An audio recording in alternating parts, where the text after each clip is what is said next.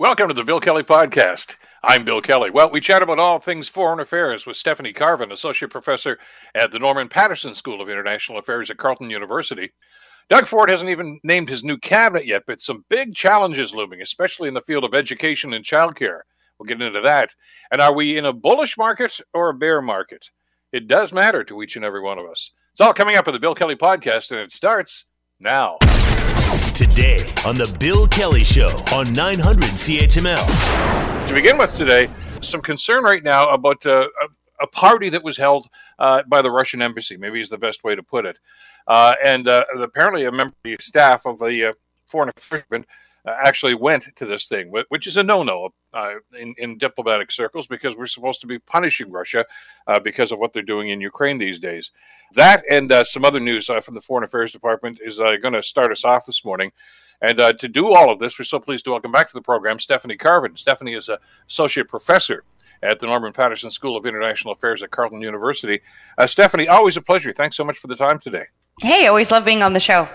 Listen, I do want to touch on the Indo-Pacific Advisory Committee because that's a big deal too. But what about this diplomatic kerfuffle here with a senior department official attending a party at the Russian embassy? I don't even know if Minister Jolie was around when this happened because I know she went to California at least for a little while with the Prime Minister last week. But explain to us exactly what's going on and why somebody's wrist should be slapped here because they're making a big deal about it in question period. I mean, wrist slapping's one word for it. I have other descriptions. I mean, you know, Canada has taken a very strong stance against Ukraine. And, you know, I actually do think maybe I'm a little different here from some other people, but, you know, I'm a nerdy professor and I get to be. But I actually think it is important to keep relations open with Russia, especially during a crisis, right? Like, you want those channels of communication open. We want to be able to explain to Russian diplomats exactly what we want from Russia. And we should be putting pressure on them as well. So I have no problem with the idea that we are, you know, like that we're continuing some kind of level of formal conversation. Diplomacy isn't about friendship. Diplomacy is a tool, and we have to think of it that way. Now, keeping that principle in mind, that diplomacy isn't friendship, the idea that you would go to a day celebrating Russia, who has been involved in not just what is almost certainly an illegal invasion, but also what appears to be some of the worst war crimes we've seen in years. To go to like that National Day celebration is just so wrong. I think it's wrong morally, but I think also it sends the wrong message politically, right? Like, look, we're willing to keep talking to you because we need to solve this when we want you to stop your invasion. But this idea that we're going to celebrate you, I think, is not the message we should have been sending. So it's a complete disaster on pretty much every level. Yasmin Heinbeck, who's Global Affairs Deputy Chief of Protocol, was involved in this. Apparently, Minister Jolie didn't know anything about this until she read about it in the Globe and Mail the other day. But as she mentioned yesterday in question period, the buck stops there. She's the minister, and she's got to look after this. And I see your point too, Stephanie, and I don't disagree with you. You've got to have some communication, even in a situation like this where lives are being lost. But this was not a diplomatic mission. This was cocktails and canapes, really. And you know, that's it's apples and oranges, really, isn't it? Yeah, it is. And I remember, well, I was asked to comment for that Globe and Mail story. And, you know, I thought, well, okay, am I just being sensitive here too? And sometimes I like to do what I call the Oshawa test, where I go to my parents and I say, you know, Canada, it's true. I went to my parents and I said, you know, I think someone went to the Russia Day party, and my parents just looked at me and they're like, what? They were just so shocked. And, like, you know, I had a great professor at Queen's University named Joel Sokolsky, and he said, you know, sometimes the know nothings know something. And I think that, you know, if my parents can recognize how dumb this is, like, why wasn't this seen at GAC? Like, what levels of like, I can't imagine the mind somersaults that were going through people's brains to think that this is something that should be done, or the fact that, I don't know, maybe this was in someone's Google calendar and they just never took it out. I have no idea what happened. But if I was a minister, I would also be questioning like the kinds of advice I'm getting from my staff. If they thought this was a good idea, if they thought this was something acceptable, you know, do I need to be looking at the advice I'm getting? Because this is, I mean, it's just such a patently obvious dumb thing to do. And I don't want to put it that way. I would actually say, you know, to Minister Jolie's credit, I think she has actually perform better than expectations. I don't, you know, it sounds maybe cruel, but I'm not sure how high expectations were. Until now, the office has been running okay, I guess. And it's just been kind of in the last week or two, and we can talk about that. But you know, it is unfortunate. But if I was the minister, she's right. The buck stops with her, and she should be looking at, you know, what advice am I getting? Who am I getting it from? And do I need to make some personnel changes now? Which it happens from time to time, especially when somebody takes over a ministry like that. And I agree with your assessment. I think, you know, there's been a couple of stumbles in the last couple of days, but I think a lot of people have been surprisingly impressed by the way she's acted. But here's the thing. It's all about communication, isn't it? I mean, even yes. if your, you know, idea of maybe it's just something that never got erased. It was up there for, first of all, that this has been going on for quite some time. But even if, oh, gee, I got to do this on set. Maybe I should check about if that's still a go. You know, a phone call about the line there wouldn't have been a bad idea. But we're told now that, that the minister's office was informed even before the party that Ms. Heinbecker was going to be attending this thing. Somebody should have thrown up a stop sign, and they didn't. Yeah, I mean, and this is where I'm kind of sitting there going, like, you know, I would love to know the process by which this happened. Like I said, did someone just leave this in their calendar? Did someone... you know, did they get permission to go? No, I mean, like, I don't want the opposite to happen. I don't want the minister to sit there and justify every single time someone goes to an event, because there's lots of events around Ottawa all the time, because it's, you know, sure. The nation's capital. There's lots of diplomacy going on. And I don't want the minister having to sit and do like a tick box every time. That's not the solution either. But what you need to ensure is that you have good people around you who can sense these things and have a sense for it. I mean, did the minister need to actually explain to her staff, we will not be attending Russian parties for the foreseeable future, or at least while this war is going on? And I think that's the reality of it. So I don't know how. I mean, like I said, I would very much be trying to figure out how this happened, and then think about some of the advice that I was getting in order to, you know, make sure that ministers really do depend on advice. They can't keep their eyeball on every single thing that's happening in their departments. They need good people around them. And if you have people that you know, struggle with a decision like this, I think you really do need to maybe rethink some of your personnel. I guess the other thing that I'm not clear on in the story was that when they talked about her office, I wasn't sure if it was her political staff or if it was her like actual kind of minister staff. So that was the other thing that I was wondering. But either way, that's not very good at all. Like that, this decision just simply should not have been made. Is this a story with legs, or is this going to die off in a couple of days? I mean, the opposition parties, as we mentioned, I got to make a big deal of this, but I mean, you know, they'll make a big deal if you're wearing the wrong kind of shoes with the outfit you're on. I mean, but they jump at everything and cling to it. But is it the sort of thing that's going to resonate, especially given the fact that they're probably going on their holiday, their summer holiday, and then matter of just a few days now?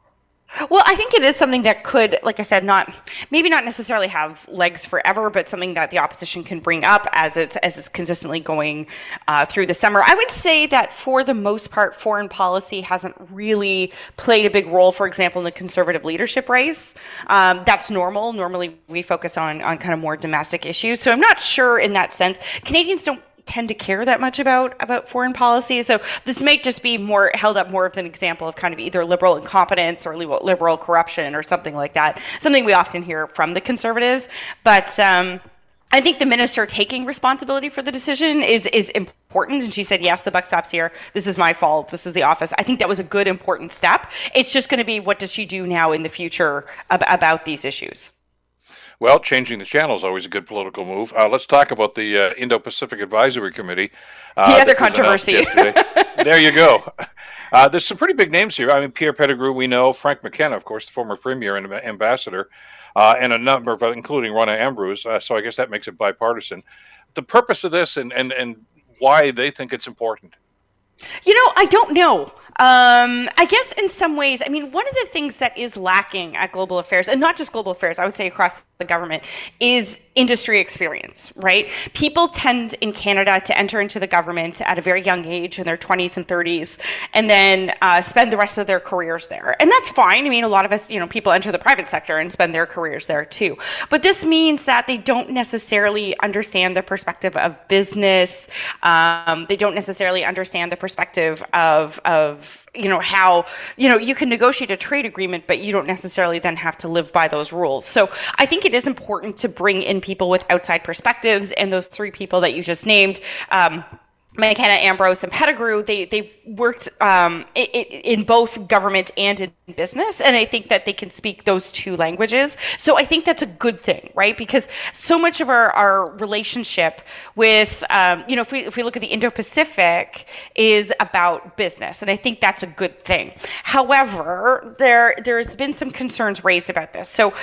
One of the things about global affairs is that it does seem to be consistently at war with itself, and we just had a conversation about how Russia, you know, this Russian party and why that decision was made. The fact is that you have these issues with regards to, you know, China, and you seem to have this kind of legacy group of diplomats who still take a very positive view of China.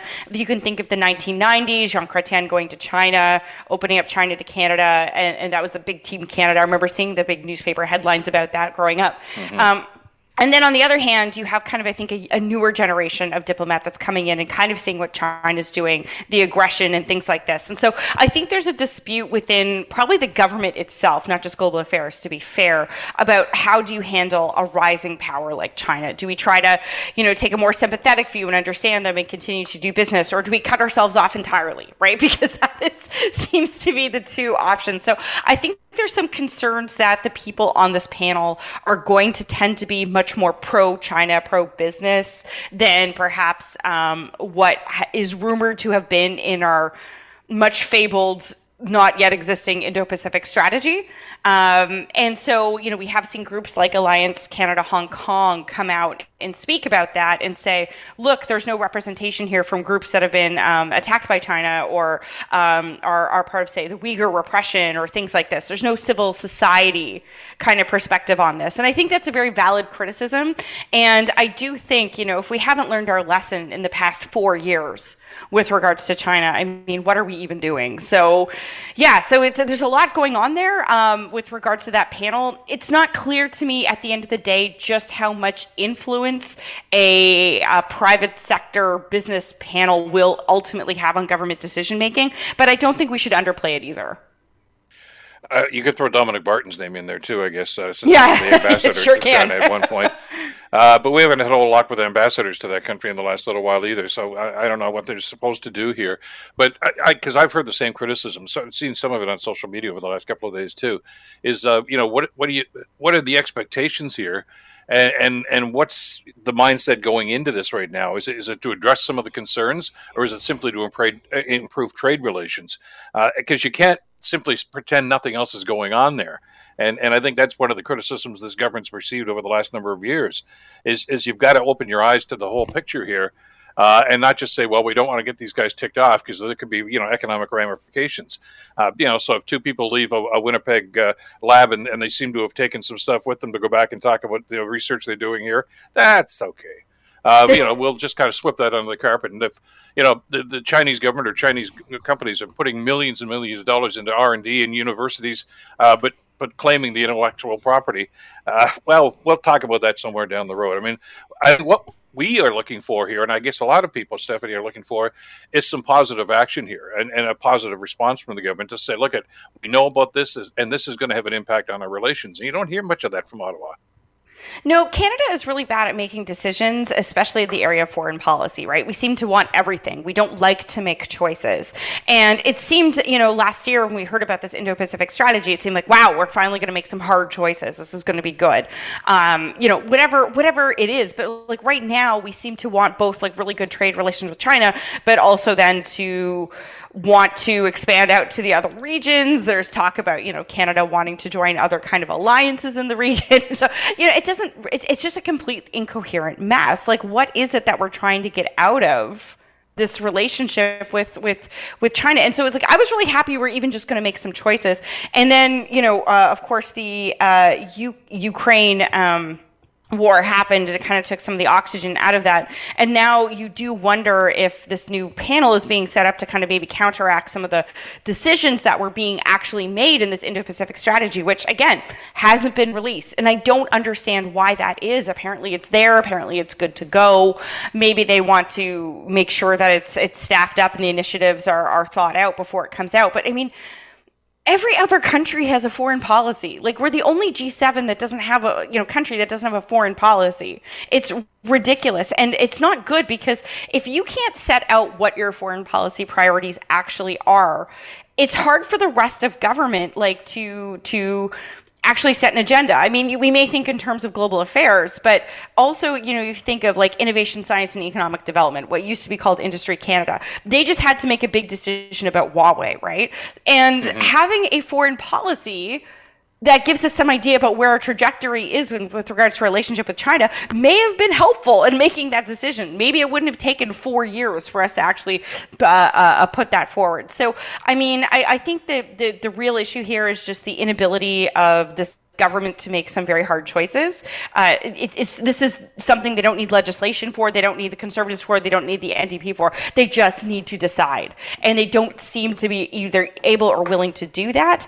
And, you know, the final point I'll add here is, you know, today I read on in the news that, you know, Joe Biden is going to Saudi Arabia after, you know, the fuss over killing journalists and things like this. And I just kind of keep thinking, like, why is it that democracies are consistently willing to kind of throw their values under a truck?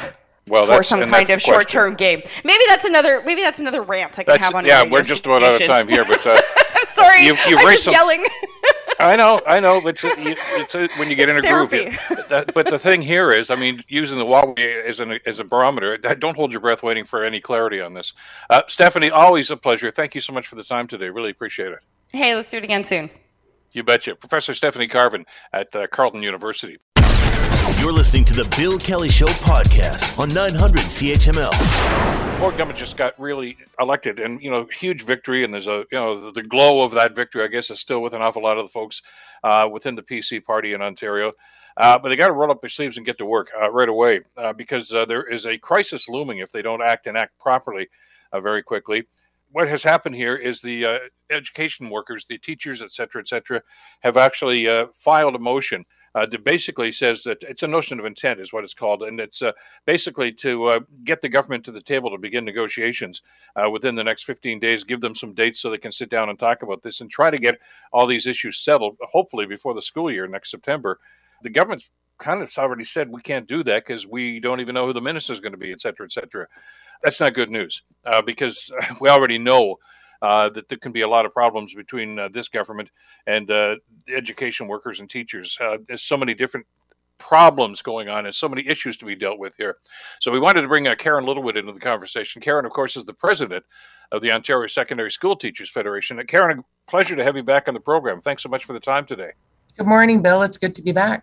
Well, I wish it was under happier circumstances. I'd love to just, you know, pick up and find out, hey, you know, everything's settled. They found some agreements.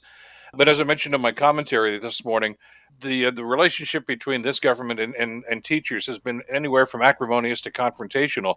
And I don't know if it's going to get better anytime soon. As you mentioned in your comments yesterday, you know, when they delivered their budget speech just before the writ came down for the election, I don't know how many times they mentioned education, once or twice maybe. So it doesn't seem to be much of a priority, or maybe they don't think there's a problem here. What are your thoughts on that?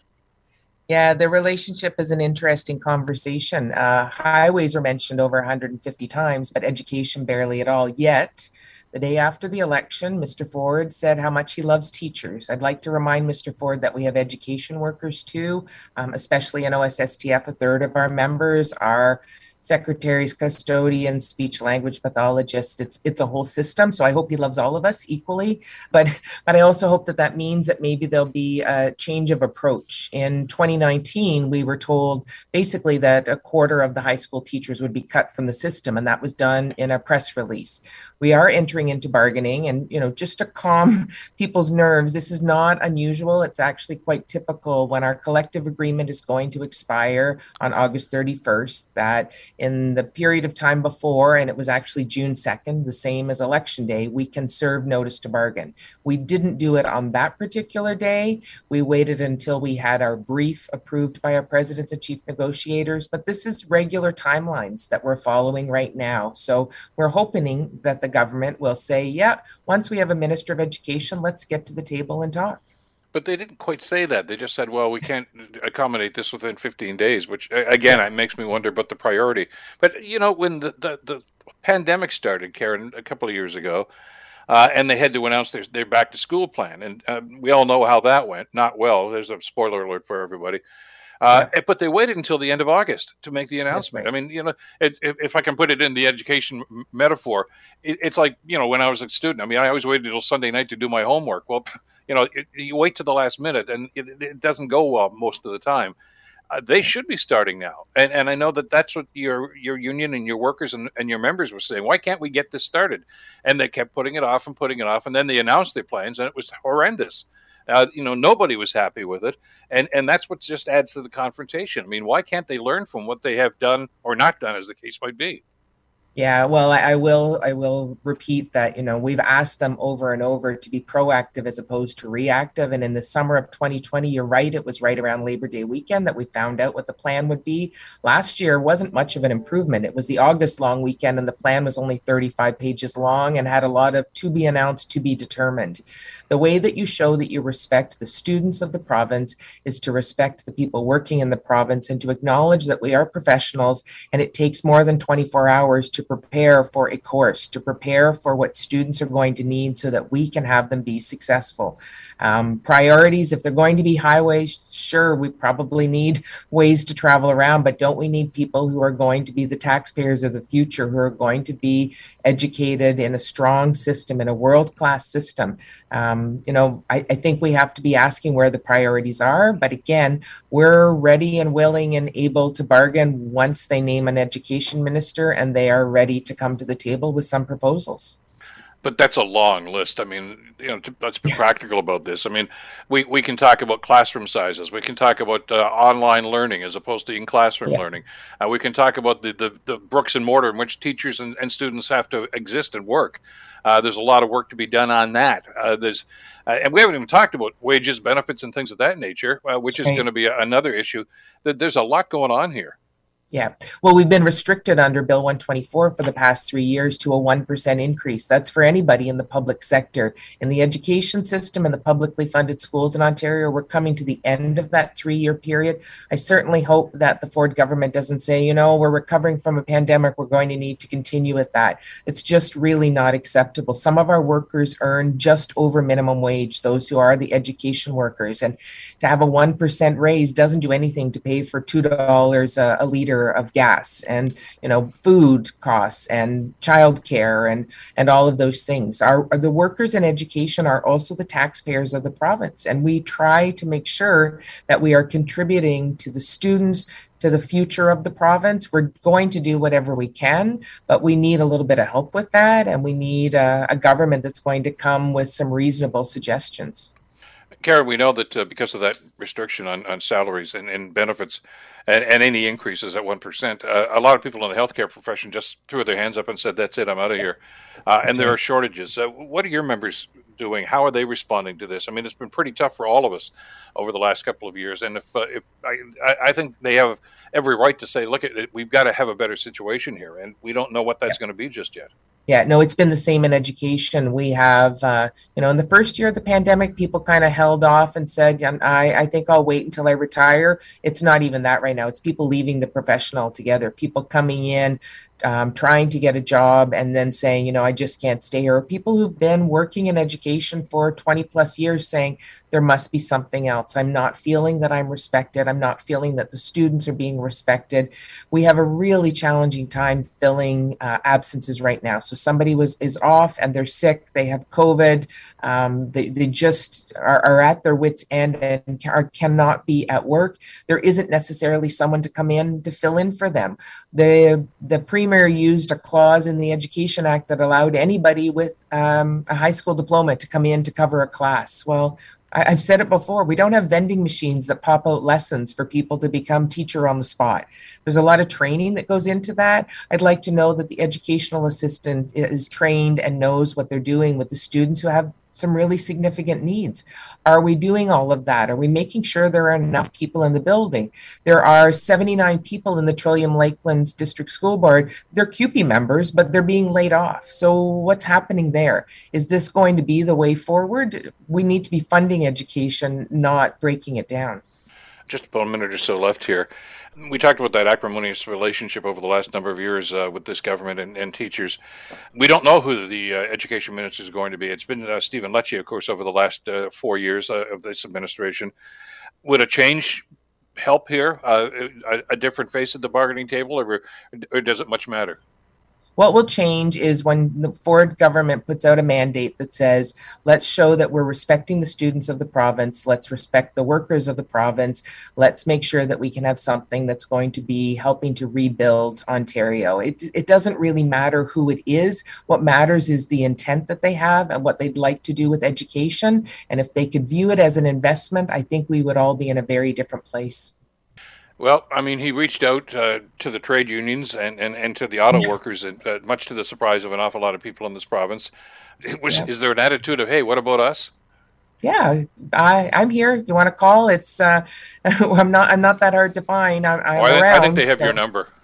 Yeah, I think they have my number too. I think it would be great. Like, why don't we say this is where we're headed? You always understand in any negotiation, you're not going to get everything you're asking for, but there is a reasonable way forward, and there's a way that's best for the students of the province. I keep saying it again and again. These are the future taxpayers of the province. We need to make sure that they are educated, they're supported, that they have their needs supported, especially given the challenges they've had over the last 2 years. Exactly. Karen, let's stay in touch as this evolves over the next little while. Thanks so much for this today. For sure. You know where to find me, Bill. You betcha. Okay. I'll pass the message on to the minister, too. Thank you. Karen Littlewood, of course, president of the Ontario Secondary School Teachers Federation. You're listening to the Bill Kelly Show podcast on 900 CHML. Well, some concern on Wall Street and certainly on Bay Street on this side of the border, too, about what's happening in the economic picture. The S&P 500 faces first bear market since the pandemic plunge as stocks get slammed. So what's this mean to you and to me? Well, let's talk about that. And to do that, we're so pleased to welcome back to the program Moshe Lande. He is the senior economics lecturer at Concordia University. Moshe, always a pleasure. Thanks so much for the time today. Oh, my pleasure. Is it time to panic? No.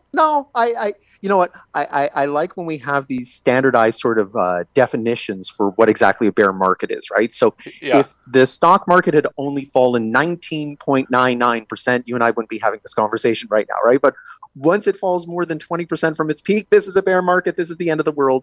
I don't think that it's panic time yet. But of course, if you're finding that you've lost 20% of your wealth, maybe you should be concerned. But I don't think that this is the type of thing that, as a big economy, we should be worrying about just quite yet. An economics professor years and years ago told me the two main rules here is for every action there's going to be a reaction in the markets. And he says markets always tend to return to mean to level over time. I guess the operative phrase there, what do you mean by over time? How much time? What's going on here? Yeah, I think part of the problem is that the value of shares was overpriced to begin with, right? That we've seen these unbelievable increases in profits over the last couple of decades that haven't necessarily been justified by what we would say are economic fundamentals, right? That there's a lot of just speculation that the good times would roll on. And even during the pandemic, we were seeing these bizarre outcomes that companies were seeing their profits go up when there was no economic activity going on. So part of it was that investors were just being driven by what Keynes famously called animal spirits. And I think now what's happening is that people are realizing that, okay, maybe there actually are some real issues out there in the economy. And those share valuations weren't justified. And so you use the idea of mean reversion. I think what's happening here is that shares are just returning to what they should have been priced at all along. We just got a little too caught up in excitement. That's human nature, though, isn't it? I mean, if you're on a roll and things are going well for so long, all of a sudden you start to think, hey, that's the new normal.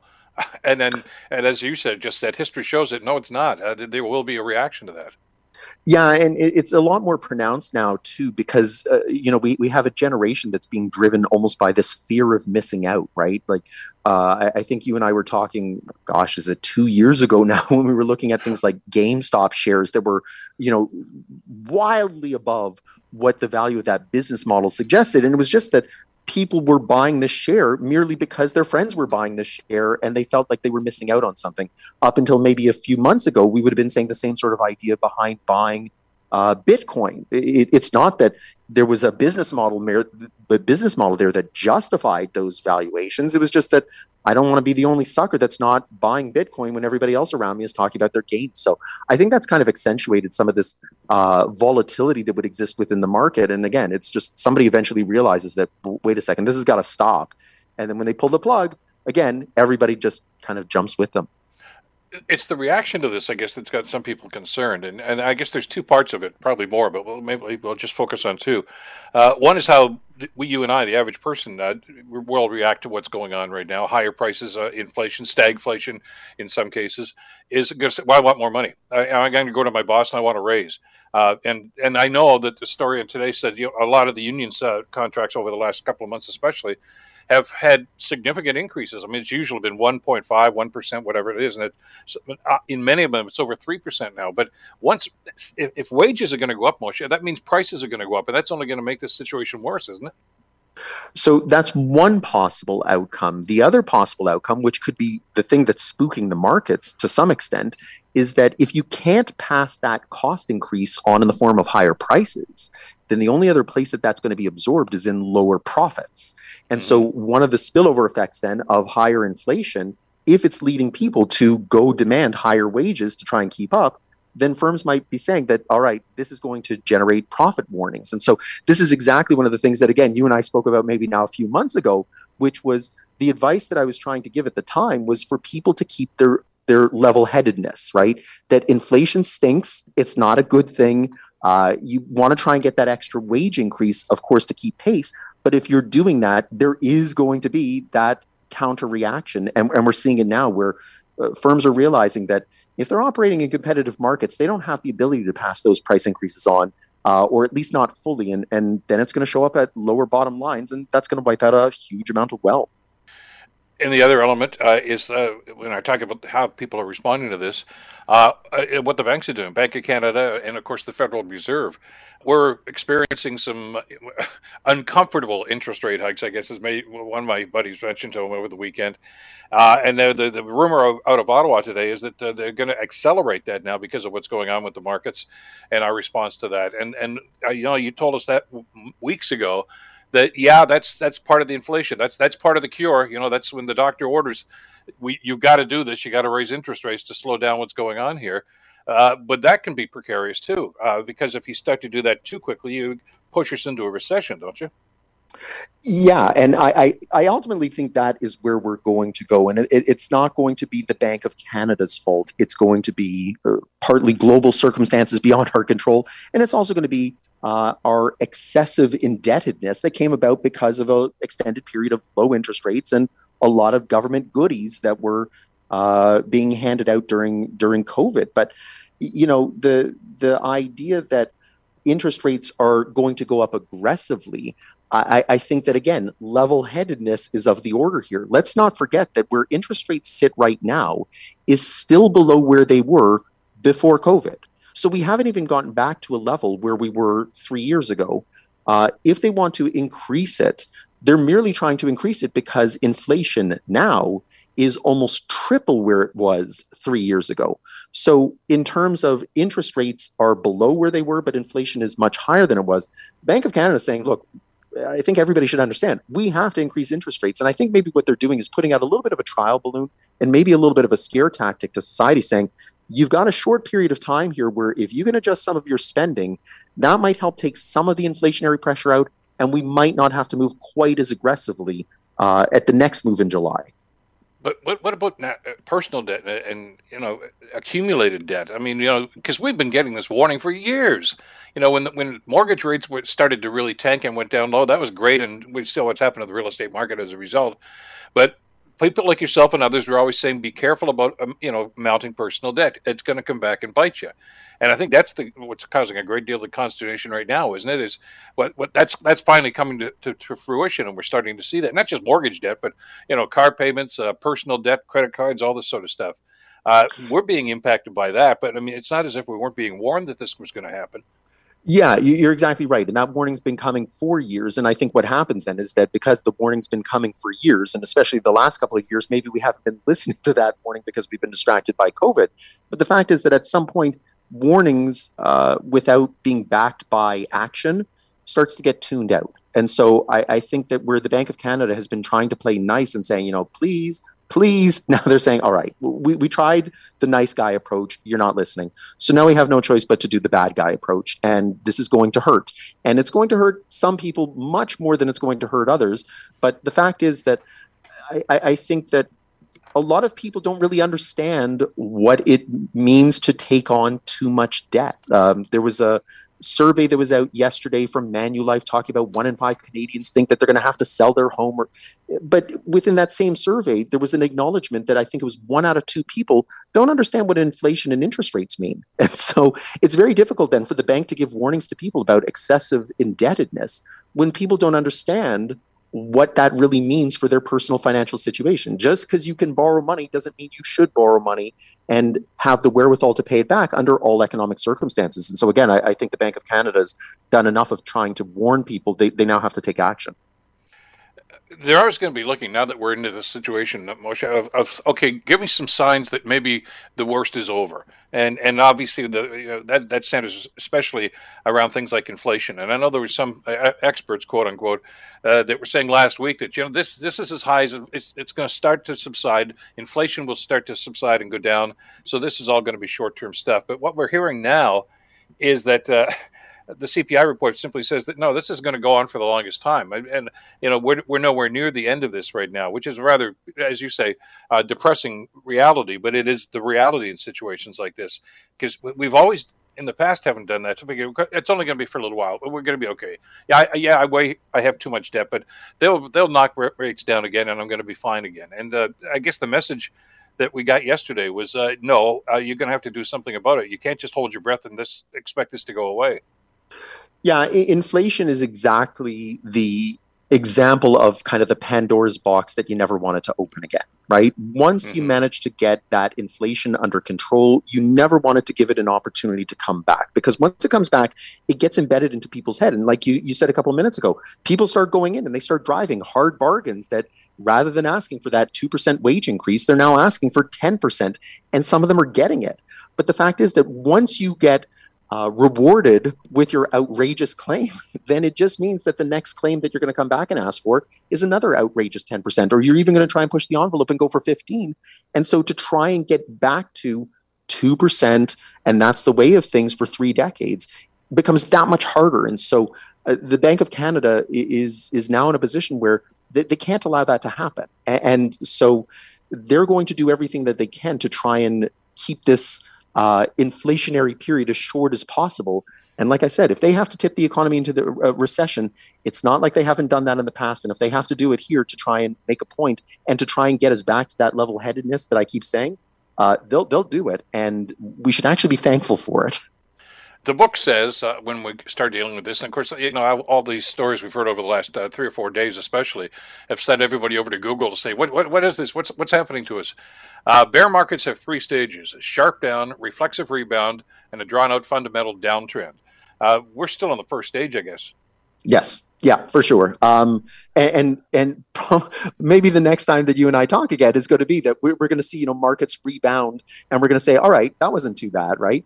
It's the same sort of thing, I guess, within the medical community, right? That, you see a patient deteriorate and then they have this period where they see some improvement before they kind of deteriorate to their natural level. The example that came to mind as I was saying that was me going and seeing my eye doctor and him talking about the idea that, I wear glasses now. And he said that before you get to the bifocal stage, you're going to see some small improvement in your eyes temporarily. And you might think that, okay, that's the end of the glasses. But in fact, it's a sign of kind of the new normal that's to come once I get to that age. So it's the same sort of thing then with this market then. It's correction, reflection, and then it's reality.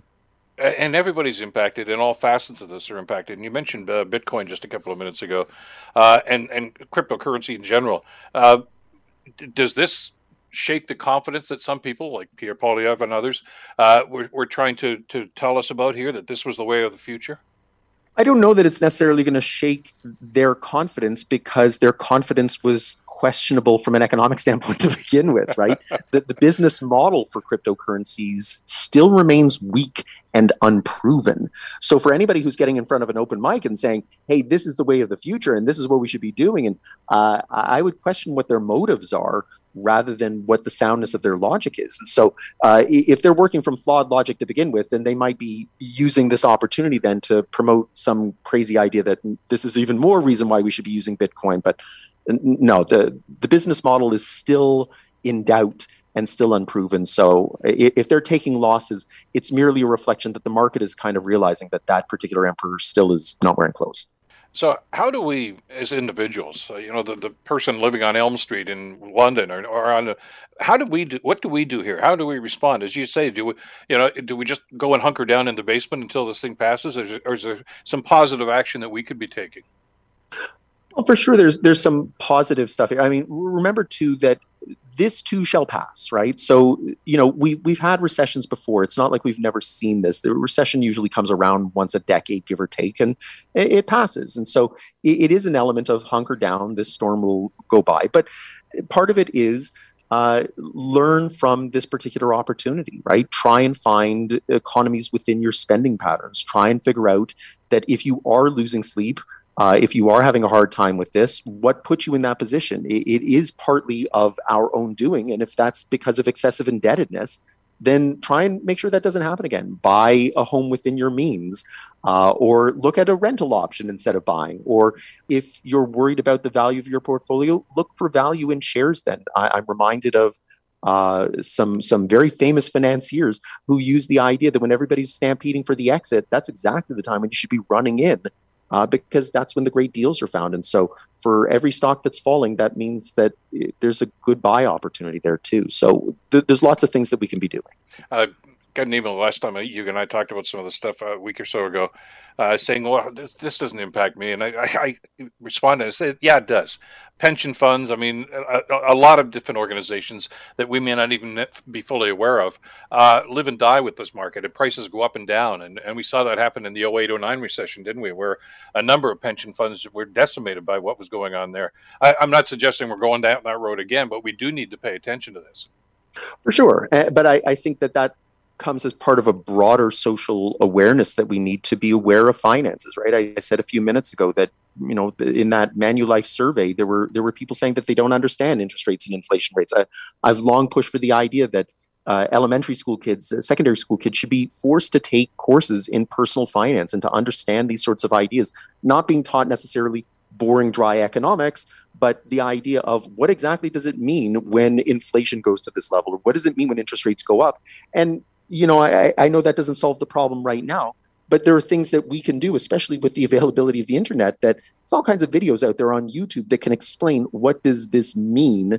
And there are advisors out there who can tell you that, hey, they can look at the breakdown of your assets, your portfolio, your liabilities, and say, all right, this is what you need to be doing right now to hunker through this. And I think part of that is also having discussions at the kitchen table with the family that, hey, bad times are coming. We need to really consider, you know, is this the time the kids are going to go to camp, or is this the summer they're going to stay home? And those types of decisions can help mitigate some of the problems. Moshe, always a pleasure. Thanks so much for spending some time with us again today and adding some clarity to a very troubling situation. Appreciate it. Anytime. The Bill Kelly Show, weekdays from 9 to noon on 900 CHML. The Bill Kelly Podcast is available on Apple Podcasts, Google Podcasts, or wherever you get your podcasts from. You can also listen to The Bill Kelly Show weekdays from 9 till noon on 900 CHML. I'm Bill Kelly. Thanks again for listening. And don't forget to subscribe to the podcast. It's free, so you never miss an episode. And make sure that you rate and review.